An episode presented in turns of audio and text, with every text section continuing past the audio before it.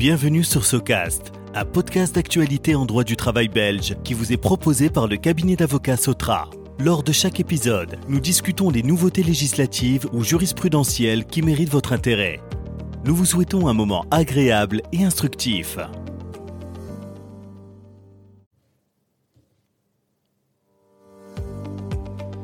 Bonjour à toutes et à tous. Je suis Karel Devlo, avocat au sein du cabinet d'avocats Sotra. Je suis heureux de vous accueillir pour ce nouvel épisode de SOCAST, notre podcast d'actualité en droit du travail.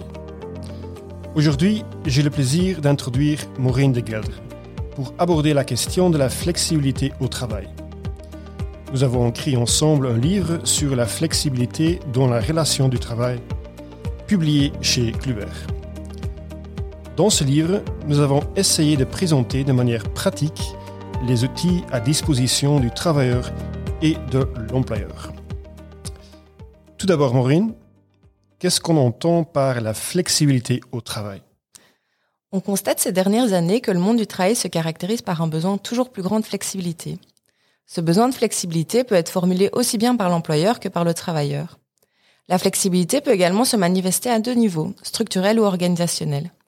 La flexibilité structurelle consiste à déterminer le nombre de travailleurs avec lesquels des activités de l'entreprise peuvent être assurées normalement. La flexibilité organisationnelle consiste quant à elle à examiner la manière dont le volume de travail peut être absorbé par le personnel. En d'autres mots, il est question de durée de travail.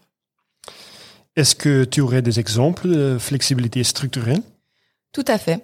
La flexibilité structurelle pose la question du type de contrat que l'employeur va utiliser. Dans un premier temps, l'employeur peut s'interroger sur la durée de la relation de travail. Le contrat de travail à durée indéterminée est généralement le contrat classique en droit du travail. Mais l'employeur dispose de plusieurs alternatives pour limiter la relation de travail dans le temps. Je pense notamment au contrat de travail à durée déterminée, au contrat de travail pour un travail nettement défini, au contrat de remplacement ou encore au contrat de travail temporaire. Ensuite, l'employeur peut se poser la question du volume de travail dont il a besoin. Les parties pourront conclure un contrat de travail à temps plein, ou au contraire un contrat de travail à temps partiel. L'employeur et les travailleurs peuvent également se poser la question du lieu dans lequel le travailleur va effectuer ses prestations. Cette forme de flexibilité connaît un intérêt particulier depuis la crise sanitaire et la généralisation du télétravail. On distingue généralement le télétravail structurel du télétravail occasionnel. Le télétravail structurel est réalisé de façon régulière et non occasionnelle, tandis que le télétravail occasionnel est, comme son nom l'indique, organisé de façon occasionnelle et non régulière. Enfin, l'employeur peut décider de faire intervenir un tiers. Il peut recourir à des travailleurs intérimaires ou encore à un indépendant ou une autre société dans le cadre d'un contrat de prestation de service. Et qu'en est-il de la flexibilité organisationnelle? La flexibilité organisationnelle pose la question de la durée du travail. L'employeur va tout d'abord se poser la question du moment de la journée où les travailleurs doivent réaliser leurs prestations. Dans certaines conditions, l'employeur pourra recourir au travail de nuit ainsi qu'au travail le dimanche et pendant les jours fériés.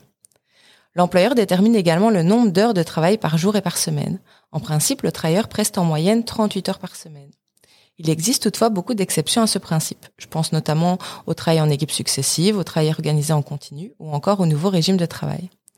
L'employeur doit également décider quel horaire de travail il va appliquer aux travailleurs. Un horaire fixe de travail, un horaire variable ou encore un horaire flottant. Enfin, l'employeur pourra dans certaines situations déroger aux horaires normaux de travail et par exemple demander aux travailleurs de prester des heures supplémentaires. Est-ce que le législateur a mis en place de nouvelles mesures pour favoriser la flexibilité? Absolument. Plusieurs mesures sont entrées en vigueur ces derniers mois. Tout d'abord, le Jobs Deal a introduit deux nouveaux régimes de travail plus flexibles pour le travailleur. Premièrement, le régime hebdomadaire alterné a été conçu pour faciliter l'organisation des travailleurs dans le cadre des gardes alternées de leurs enfants. Ce régime consiste à alterner une semaine chargée de travail et une semaine calme. Deuxièmement, la semaine de quatre jours permet au travailleur de réaliser son temps plein en quatre jours. Ensuite, le législateur a introduit à nouveau le mécanisme des heures supplémentaires de relance. Cette mesure permet aux travailleurs de prester jusqu'à 120 heures supplémentaires par an, en complément des heures supplémentaires volontaires. Les heures supplémentaires de relance n'entrent pas dans le calcul de la durée moyenne de travail, ni dans celui de la limite interne. Pour le travailleur, ces heures supplémentaires sont exonérées de cotisations sociales et ne sont pas soumises à l'impôt. Les heures supplémentaires de relance ont été introduites jusqu'au 30 juin 2025. Vous aurez bien compris qu'il n'est pas possible de dresser dans ce, podcast une liste exhaustive des outils de flexibilité à disposition des employeurs et des travailleurs. Si vous souhaitez avoir plus d'informations sur la flexibilité au travail, nous vous renvoyons à notre livre sur la flexibilité dans la relation de travail. Merci Maureen pour ces explications. Merci à toutes et à tous pour votre attention et à bientôt pour un nouvel épisode de SoCast. SoCast vous est proposé par Sotra, un cabinet d'avocats spécialisé en droit du travail dans le secteur privé et le secteur public. Surfez sur www.sotra.be pour en savoir davantage sur nos services aux entreprises et aux administrations.